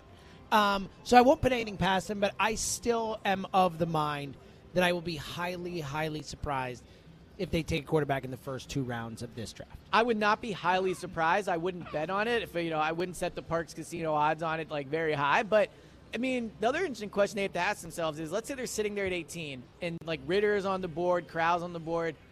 I mean, is there logic if you know if everyone wants to do slow build and everything and just find a quarterback of taking him just because you like him more than Hurts, or do you feel like he has to be a guy that you view as like we're going to give him like two, Look, three years to be I a quarterback? I think when you look at a lot of the, the the quarterbacks who have really you know taken off in the NFL, like a lot of times it's not the first quarterback taken. It is a lot of times first rounders, but like. Right. You know, a quarterback was drafted out of Patrick Mahomes. You know, uh, a quarterback was drafted out of Justin Herbert. Two quarterbacks were drafted out of Justin Herbert. Granted, one of them Joe Burrow, but um, and those are high picks there. But I think that there is an argument to be made to take shots at the quarterback position with maybe not necessarily super high picks until Yeah. you hit and just kind of keep going for guys because a lot of guys kind of bust out later or can be better than their draft slot or whatever. Right. And with the you know the contracts and all that type of stuff, I think there is some logic to it. I just think in this specific situation, the way they've kind of hedged their bets with the whole Hurts thing, I think that they I, I think they're they're committed to Hurts because they had to be committed to Hurts this year, and I don't think I don't think the quarterbacks in this draft change that. I think next draft they could. I don't know if I would support this plan or not, but there is a logic too of saying, all right, we're going to draft Matt Corral, we'll give Hurts the job, and if Hurts isn't what you know what the team is hoping or whatever, then you give Corral the second half of the year to see what you have there before then you go and make the decision that offseason. So could, I, I wouldn't bet on it. I think they have too many other needs, but certainly possible. Let's go to Texas and talk to our buddy CJ. What up, CJ? What's up, guys? So, What up, CJ? James, I'm not gonna lie. What doing, Eliot? This is like one of the few times ever in which I'm looking. You know what? I'm not gonna even say it. I understand. You're saying based on where we are, the trade isolated by itself is a good trade. You got more for what it was. We weren't going to sign three first round draft picks because financially it's just not a good decision. Now, I will say this. When I look at everything far as just the window of the off season, it sucks. Not the trade, but just you were The, oh. I get it. What they've done to the roster as it stands now, Yeah. is they have not done and enough. that's I where I, get it. think a lot of people are coming from. Like I get it. I get it. I'm not saying I think they've done like again. My point is more just I I'm okay. You know, not throwing a year away, but not like going all in on this year. Yeah, but see, you don't have to go all in when you're accumulating talent. I think that's what a lot of people look at. Like, oh, if you go get, if we go get this receiver, we're going all in. No, we're accumulating talent. Yep. You have talent on the team because why? The person who does the drafting in in, in his history is I'm not good at drafting players on a consistent basis, which is why we're looking at hey, this is looking more like a rebuild than anything. Because if you were still hitting on a high clip of players and what you were bringing in, we wouldn't be in this situation. It'd have been more of a situation like, hey, you add these type of pieces, we're probably catapulting. Or, hey, let's position ourselves to get a quarterback. But no, it's more of, hey, it's Howie season when we're talking about willing and dealing and draft picks. Draft picks are just, they're just assets, but they have to turn out to be something. I And agree. They're with lottery Howie. I agree. yeah, When- and with yeah. Howie, they they're not as much assets as they're a team. You know what I'm saying? It's kind of like Shoes. I don't know if y'all know about dead stock shoes. I don't know if y'all know anything about the tennis shoe game. Oh, yeah. But it's Oh, yeah. like if you have a pair of shoe, Jordans that's old school, never been worn or signed, that's a high commodity. But if Yep. you just put them on your feet and walking around like, I hey, well, It's these the are King Jordan. It's the same thing with a car. He makes you know, the moment you drive the car off the lot, it, it loses like half its value. I get it. So the moment we see who's doing the picking, it kind of devalues it for a person like me because I'm like, eh, this is not how he's will well. This is not what he's good No, at. So when I look at what he wasn't able to do, which was sign players and keep the freaking and keep our cap hit within a good range, what's supposed to be his strength. When I'm looking at him not doing those well, and now you're saying, well, let's depend on him doing drafting, it doesn't look good. I So know, that's and CJ, people are feeling the way they're. Siege, I get it. Great call as always. I get your points, but at the same time, like you also have to look at the situation this team is in and say what's smartest for the future of this franchise. And it's and also on top of that, like he had a good draft last year. If you go back to 2018, Yeah, I don't mean, get the whole If you how go back to can't draft, 2018, like I mean, the 2018 draft in hindsight, they you know they're not superstars, but when you get Dallas Goedert, Avonte Maddox, Yeah. Josh Sweat, and Jordan Mailata in a draft, like And there was another. I think Matt Pryor was in that draft. That was not a- a, miss in the that's sixth a round. phenomenal, phenomenal draft. So, like, I get it. Like, more often than not, I do not feel confidence with how we making the pick. But at the same time, that doesn't mean they're going to be bad picks because it's not always been bad well, picks. I mean, look, if you want to go 2018 home run, 2019 not great, 2020 not great, 2021 looks really good. Looks really good. That's two out of the last four 50%. drafts that that have been, you know, I think very good. So. Yeah, I mean, I still think again, draft draft picks are just are what they are until you actually utilize them and turn them into things. But yeah, I, look, I- I think Howie's been a better drafter than people give him credit for. 215 592 9494. It's Eliot, it's James, it's Go Birds Radio from the beautiful Sportsbook at Parx Casino in Bensalem. Come join us. We'll be right back. It's Go Birds Radio, presented by Parx Casino and Sportsbook, the all new Bet Parx Casino and Sportsbook app as you covered for everything you can think of. We are coming to you live from the Parx Casino Sportsbook. It is beautiful. You're eating some awesome food. Shout Yes. out to Parx, giving us some sweet food from Bamboo here. There's great food, great times. It is an awesome place. Come on out and hang out. It's also a great uh, like sports calendar time. I don't really think once March Madness great ends, you kind of move past it. But you think about obviously NBA playoffs are about to start. Baseball's just starting. We got the Masters going on. So I feel like there is a lot of different things happening. Hundred percent. Draft's only two weeks the away. Draft's only a couple weeks away. The Masters, like you said, there's a start of baseball season. Basketball playoffs are days away. It's pretty good stuff. So I'm watching the Masters yesterday, right? And it's it is just more exciting when Tiger plays. There's no getting around it. Like I would not be watching if Tiger wasn't playing. But I think the fact that golfers have to walk and can't ride a cart is one of the dumbest rules in all of sports. Yeah, you're crazy about like this. wh- who what, what are we proving here We're, like what tough guy is like wow i walked all 18 holes they said the toughest thing for tiger coming back was he didn't know if he could walk the course Yeah, and that and Think that's what he that. should So have he- to do. so he basically all they're almost- doing is hitting golf clubs. You want to let them drive around in carts? Like I'm saying- why so- make it any easier? Like the one strenuous thing they have to do is it's walk not the strenuous course. though they're It just walking strenuous to walk the course. Okay, Like, but uh, it's strenuous in the way that you're physically moving, but let's not act like they're some athletic think you're feat crazy. that they're walking. It's crazy. Let me ask you Let this. him walk. Would you rather had Tiger not play or been allowed to ride Yeah, I don't care. I don't care if Tiger plays. Like whatever. Wow, I'm not okay, a well, that's Tiger different. fan. I think Tiger's fine. Like, yes, it is definitely more compelling when he's playing, but I'm like, I don't root for Tiger. I'm not like, go Tiger. Like, that's not my thing. Like, I just don't get the big deal Tiger about having to seem walk. like a super awesome guy. I'm not like a huge fan Is. Like, he's amazing, and I respect the hell out of it, and it certainly is more compelling when he's That's my point. But I'm not like rooting for Tiger. I don't care. I just think they should be allowed to riding You carts. can't change your rules for someone either. That would be super. I think dumb. it's a dumb rule. I think it's a. I think it's a fantastic rule. I appreciate that they make him walk, I, and I think they should have to. Well, I'm happy you don't run golf. Yeah, well, I'm happy you don't run golf. A lot you of would, people you would have him out there playing that. with one club. You said. Now that's an interesting take as Oh, well. my God, like it's a to discuss. horrendous take. I think I'd be more impressed by a golfer that did it all with Well, one club. more impressed is different than forcing them to. Like, but, but what are you going to do? You're going to putt with a driver? You're Sure. You have like drive with a putter? you act like It's that's an impossible Have you ever gone golfing? It's impossible. I've never golfed. There we go. Yeah. yeah. That sounds about. Try and putt with an well, you, iron. but to be fair, you could design one club that could do all. I don't think you could, things. buddy. I don't think you could. I think you probably could. I think you could putt with a driver. If you want to chime in on Eliot's Golf disastrous, embarrassing golf takes, please feel free. 215 592 9490. We'll try to get to as many calls before the end of the show as we can. Let's go to Germantown and talk to my pal Robert. Hey, Robert, how you doing, buddy? Doing great, James. I was actually uh, bringing some back. Uh, there's an Australian bakery, a real guy from Australia here in Royersford. So I'm going to uh, send you guys along the menu for Nice. Jared Mailata. Maybe Mailata would like love to know about this place. Who knew? It's a beautiful thing. What's Yeah, on your mind today, Robert? You want to talk some birds? Yes. Here's a question for you guys. Um, I think of you know receivers in three kind of categories. You know, guys who are speed guys. You can throw what we used to call the bomb to people like in my day, Bullet Bob Hayes. You know that kind of thing. The the reception. I mean the possession guys, the root guys. We have one, DeVonta Smith. Then the final kind of guys, the Deebo Samuel kind of guys. Sort of a get the ball, short situation, break it, make something happen. Now I'm thinking with Jalen Hurts. I've seen him throw some nice deep balls that people dropped, i.e., Reagor a couple of times, some other Watkins, guys. Watkins dropped one. Watkins. Yeah. yeah. But I think I think the kind of guy.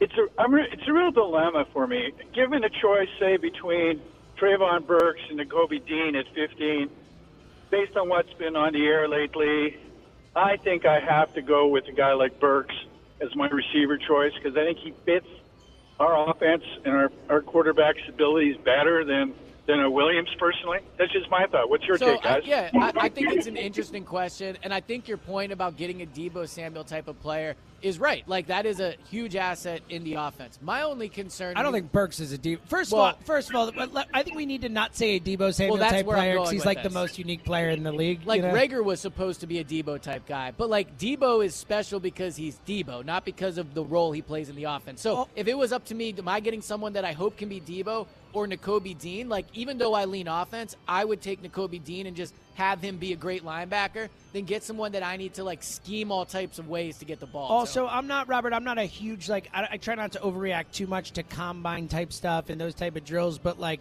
some of the stuff with Burks is, is really bad. Like when you put together his 40 time with his like shuttle cone and It's that type of stuff, it's bad. Like the numbers are are pretty historically bad for someone drafted that high. Like most of the guys who have his combination of those numbers do not work out in the NFL. So I don't think I I agree with your idea of getting and obviously again not a Deebo type, but a player who can make things happen in the open field, or you can use in different ways. You can do sweeps with, you can hand the ball off to, you can give him short passes and let him do his thing. Like I'm all for that. I just don't think Burks is that guy.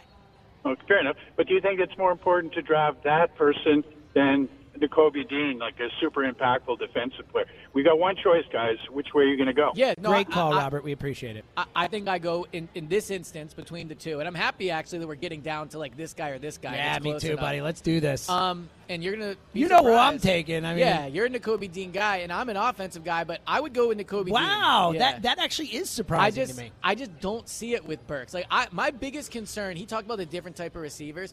For me, my biggest concern is a guy that the, the role is to use him like Deebo, and that's not a shot at Deebo. Deebo is an amazing player. No, it's he's that, a it's that no he's one a- can be Yeah, Deebo. he's a Don't unicorn, try and right? recreate. Like- yeah, he's a unicorn. Perfect. Exactly. So I like Nakobe Dean. I, I agree that I think a receiver is more important than a linebacker, but I have more faith in Dean than I do Burks. Let's go to Collegeville and talk to T. How you been, buddy?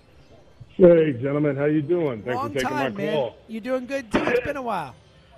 Yeah, I'm always listening every single Nice, day. man. There's not a Nice, show that nice. goes by that I don't listen. Sometimes it's not able to call. Love it, man. What's on your Um, mind, T? First, first, let's start with Gus, the caller, like 20 minutes ago. What a moron! Uh, just all the takes on the Eagles. It just, I- he seems like an intelligent guy, but what he brought to the table today on the call was just You, well, you you heard my reaction to it, T. Well, Yeah, I I, was- I, I agreed with Gus, though. I mean, I, I look. I think there were certain things he said that maybe I wasn't completely behind, but I think his overall point is true with this trade. Like, th- like there- he's getting all this praise because he accumulated more draft capital than he traded out, but those draft picks have not turned into anything yet. And after having three first round picks this year, and so far having them not seen turn into anything in terms of trade value or anything like that, I think it's very fair not to be like super excited about this trade. It didn't solve any Well, problems. that's that's that's totally obvious, Eliot. But the problem with his his approach, and I, I don't want to stand this too long because I want to talk about what I want to talk about, right. is that the gentleman he didn't have the vision. He told you from the beginning that he didn't have the long game vision, and that the NFL doesn't have that. So right away, he can't speak about this because he can't see it. He doesn't understand it. He doesn't have the foresight to understand the long game of what Howie's trying to do. Now, whether Howie does it or not, you got to wait. So that's why I believe he's wrong because the presentation that he brought was just it, it was put together wrong. But T, anyway, what'd you want to call in about uh, for you today? for the for the Eagles, okay, look, for the DK Metcalf, you do the deal if the price is right. I agree with that in short. For the Tyrann Mathieu for the Honey Badger, I believe it's ultimately a great move that you actually need to do. When you look at the top 10 paid receivers highest in the NFL for what they're going to get contractually, average per year, DK Metcalf's going to be in the 20s easily. That's there's, Yeah. there's no doubt about that. Okay, when he gets his new contract, so now you're gonna have to trade the picks, but you're gonna have to pay this kid all this kind of money. When it comes to Tyrann, if you look at the top 10 receivers per year average, you're, you're looking anywhere from 12 million to like 18 million.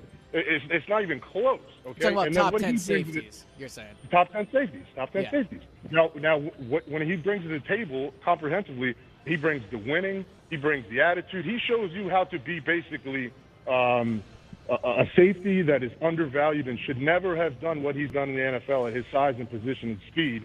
To, to something that he can get every ounce of effort and greatness out of it, and he can it, it's it can project, it can really grow and, and teach these young safeties in the secondary. I'd rather have Fletcher Cox, Brandon Graham, Darius Slay, and Tyrann Mathieu all molding the defense as far as winning capabilities and show them at- at what maximum effort is as great players, whether they're Hall of Fame or whether they're Pro Bowls or all Pro.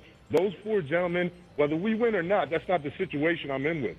What I'm in with is what I can get out of Tyrann in those two years. I would love a, a three-year deal with an exit option on the third year for two years. You can't get them for one year, and you can't get them for three. Yeah. Two years is what you need. Okay. See- So, and if you can't, if you can't, you go get like Jaquan Brisker from Penn State as a safety. And as far as Treylon Burks, this wide receiver class is so deep, man. I I, I could tell you 200 prospects because I'm a nerd at football. That you don't need Treylon Burks, okay? You just don't need him right T, now. in I, I agree, and great call and great points about Mathieu. Well- I do think that you know if you make the Mathieu signing, it's not just uh, on the field stuff; it's the knowledge, it's the. Well, I mean, DK can be that too. I like. I, no, if no, I'm, I'm, happy. I'm talking said- at that position. Like well, he was Eagles- comparing the two. He was saying I, I, he didn't say it outright, well, but it it, is, sounds it like is he way cheaper. prefer- I mean, it's silly to compare DK. DK Metcalf's going to get a hundred million dollar Yeah, contract. he's a way better player. Yeah, like they're not even in the same ballpark. Like Yes. Mathieu's going to get like twenty or thirty million or whatever, maybe Right. at this point. Who knows? I think it's interesting. He, I think this is what I heard him say. How many callers this this offseason have called and been like, "Well, I don't want them to win anyway." So it's like, well, then how how impressed am I supposed to be about Yeah, the see, plan that you I have? if want the them plan- to win. I am just all right with them prioritizing 2023 over 2022. But So- I am. I still want them to but win. you're also, but you, and I think they're going to be better than people think. Like I said at the beginning of the show, like I actually think based on a bad division, based on a bad conference, based on an easy schedule, based on Hurts in year two with the offense, Sirianni and the whole coaching staff back in year two, and the fact that like yeah they haven't added a ton, but they also haven't really lost anything that was super important from last year. Like Yeah. I think they're going to be better than years people think. I think they're like a 10 win football team or something. So I think the worry for, with the 9 Eagles 10 is- that range. Like they're Yeah. going to be right where they were last year. I think. I think the worry with the Eagles is the best thing they have going for them is the schedule. Which you know was the same thing that was the best thing they had going for them So last like year. in one year I can get down with that, but two years, like I don't know. 215-592-9494. One more segment for Go Birds Radio live from the beautiful sports book at Parx Casino. Parx Casino will get to as many calls as we can. And speaking of Parx Casino, the all-new Bet Parx Casino and Sportsbook app has you covered for betting on baseball, golf, pro hoops, hockey, and so much more, whether you live in Pennsylvania or New Jersey. And with an amazing offer, new customers can make your first bet risk free up to $750. Download the all new BetParx app right now in the App Store, Google Play Store, or at pa.betparx.com. It's the only sportsbook and casino app that we here at Go Birds recommend the Bet Parx Casino and Sportsbook app, where odds, bets, slots, and games all come together in perfect harmony right in your pocket. A sportsbook and a casino all in one amazing app with live in-game betting, which is a wild ride, and you can get real great odds on that. Bet more than the score as well. You can bet on individual player performances. You know who's going to win the league, league champions, MVPs, Rookie of the Year, division champs, and of course, so many sports right now to bet on. Of course, golf. We were talking about what's happening right now with that. Tons of action to bet on right now with the Bet Parx app. And of course, baseball. Philadelphia playing down there against Oakland today, a one and a half run favorite. I feel pretty good about them putting up some runs today again. And of course, basketball. We're heading into the playoffs. All kinds of action to bet on. And again, here's the deal: new customers get your first bet risk free up to seven hundred and fifty dollars. The website has all the details. Visit pa.betparx.com. That's pa.betparx.com and use our promo code GoBirds. That's G O B I R D S. Bet Parx Casino and Sportsbook app. It's go time. It's Go Birds Radio, presented by Parx Casino and Sportsbook from the beautiful Sportsbook at Parx Casino, the all new Bet Parx Sportsbook app. Check it out. There is lots of fun to be had. We're going to try and get to as many calls as we can this segment leading off. Coming up next, heading into Phillies A's at 4.05 on the stations. Go back to the phones, go to Glenside and talk to our buddy Matt. How you been, Matt? Hey, guys. How's it going? What up, Matt? How you doing? Hey, uh, Eliot, last we spoke, Jack Fritz gave me a homework assignment, if you remember. Oh yes, that's right. Um, To get your dad. Ooh, I was not here for this one. I forget the player, but it was his dad's scouting report, I believe, on different quarterbacks. Yeah, so James, little background. My dad, big college football guy, he was a big fan of the McNabb pick when nobody else was. Ooh. He was uh, talking about the Nick Foles pick when basically nobody was. Love this. And uh, he liked the Jalen. Hurts pick. He knows ball. Yeah, clearly. All right, so all. so what's what's the So- uh, Matt's dad's analysis? That's right. So Malik Willis, he basically said that um, he's you know much more mobile. He has a bigger arm, um, but he believes that Jalen Hurts is a better above the shoulders guy. Um, he also said to be careful, just because Malik Willis has played for not quite the same programs like Oklahoma and Alabama that Jalen True. played for. So, So by he- virtue of him in or playing for on him? Liberty, Is he in or out on Malik Willis? he's out. Okay. that's what we need to know. So out on Malik He's Willis. out. All right. Yeah. Now he did that say he did say that Pickett could be great, but he only had one year to show uh, what he what he was in college. where does where does Matt's dad come down on the tiniest hands in the NFL? Is that not a thing? James for is him, or- concerned. It's all I care about with that. Nothing else matters to me with this guy. I'm out. I'm out. Tiny Yeah, hands. well, out. I- I mean, again, he just said he could be. He hasn't seen enough, but he could be. Look, I don't have Um, huge hands, but I don't have to grip a football and throw it in the It's NFL. You know. Yeah. Anyway, go ahead. Well, uh, lastly, Eliot, you've been throwing so much shade at Zach Pascal, like on Twitter. Like, I don't get it, man. What what, what do you have for you, Zach man? Pascal? All right. First of all, I- Why Zach hate seems Zach like I have no issue with him. but- Wow, but, Matt, also thanks like for bringing this to our attention. The, pick of the number eleven. I, I'm I'm not trying to be dramatic here, but I think it could potentially tank the season. like it's it's Oh, my God. one of the worst decisions. The last time the Eagles had a receiver that wore number eleven, it was Steve Smith. I think we all remember how that year played Yeah, well, out. I mean, Carson Wentz did wear 11. So, Yeah, I just eh. a bad, it's bad vibes like him wearing number 11. And also, let's be real, Zach Pascal is going to be like the fourth receiver. Well, ideally the fourth receiver on this team. So But that's what I'm Zach. talking about. I don't know why you're putting him so low. Like he's literally like he 'Cause his he's Rager. competition. He's just He's Well, going to start. yeah, and right now, if the season started tomorrow, he's a starter. If he's a and starter, Matt, great call, buddy. If- Keep calling us. If he's a starter, then they have one of the But worst they- receiving groups in the am, league. am I wrong? If the season starts tomorrow, Zach Pascal's a starter. Yes. Yeah, you're hoping they add someone else. Obviously, I am too. Whatever, but but he's a starter if they But I- start but I- tomorrow. I guess what I should you be can't saying say is- fourth receiver. Yet he's third. Correct. What I meant to say was on a good receiving core, he's a fourth or fifth receiver. Let's go to Ryan in New York. Yo, Ryan. Ryan. Hey there, James. How's it going, guys? Hey, buddy. How you doing, pal? Pretty good. I'm a pod listener, long time Yes! listener, first time Yes! caller. My Um, man. so- Thanks for calling. Yeah, first thing I want to say is thanks for doing the pod. I really appreciate you guys' uh, dialogue. Couldn't do it if you Um, didn't listen. Literally, yeah, we do it for the listeners. It really means a lot, man. Thank you. All right, so I wanted to talk quickly about the Saints trade. Um, James, I'm with you. I love the trade for all the reasons you've laid out. Smart. Next year's class looks great. Love the flexibility. All of that. That said, my first reaction mirrored yours, Eliot. Yeah. It's a boring trade. It's a really boring trade. Yes, except for I one detail.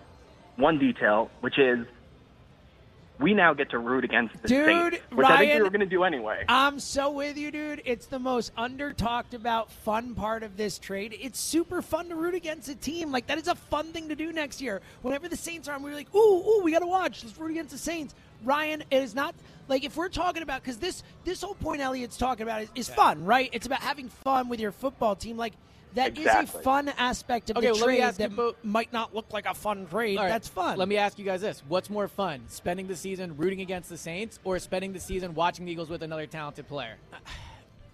But we get two of those. Yeah, and and again, You could add three. yeah, you- I know they're they never going to draft going three. to, I get that. I get that. They were allowed to draft three, though. Like the point I'm making is, you're right. It's It fun. didn't take a player away. You you're just right. added That capital. It's, it's fun to follow the Saints, but it's so interesting listening to the rationale people make. Like this is a great trade because next year they can find somebody. It's a great trade because next year they can get a quarterback. It's a great trade because we can root against the Saints. What does any of this have to do with the actual 2022 roster? Nothing. I haven't heard one way this helps this year's roster. So from that perspective, I can't like say it's a phenomenal like home run trade because it didn't solve any problems. Ryan, Ryan, thanks for calling. That's a, yeah, that's a, that's a fair point. The last thing I the last thing I wanted to say though, um, the Saints are not only a team that we are probably I don't know if I don't want to speak for you guys, but I root for the Saints, root against the Saints every year. So that's something I was going to do Yeah, anyway. Uh, obviously, we a have more motivation. It's a team we already don't like. And Ryan, thanks for the call, brother. We appreciate. it. Keep listening to the pod. It's it's fun. It's fun to do. All right, let's squeeze a couple more if we can, and let's get to Nick in Norristown. Nick, what's up, buddy? What's up, boys? How we doing? Good man. What's on your mind, pal? Well, it's hard to say this after Eliot's uh, golf slash Tiger Woods comments, but at least about the trade, Eliot, you could not be more right. And when I initially saw the trade, it's like a little confusing when you read about it. It's like, wait, what did we do? But then Yeah, I finally figured out, like, oh, okay, we basically traded a one for a one, two, and three. And like, even though I knew, like in my heart of hearts, like that makes sense. Wow, okay, cool, a lot of value. I, and this was before I ever heard your take on it. I was like, but like, who cares about picks if we if they're not good players? Like, who cares? Yeah. And then when you put it in the in the framework of we just lived through this, and then I just thought to myself, not only did we just live through this, we lived through this, and the current offseason ended up being like the craziest in NFL history with this guy going here and this guy going there and this guy going here. And all I heard for a year was the Eagles are going to be the most equipped, best Yeah, equipped, blah, blah, blah. And I'm kind of sick of people acting like rookies can't contribute and aren't a big deal just because we've missed on rookies and ours haven't been very good. I mean, last year, our first two picks ended up being huge for us. And again, I just look think of it as like money in the bank. Okay, the draft's in the bank. I love money. I love having it in the bank.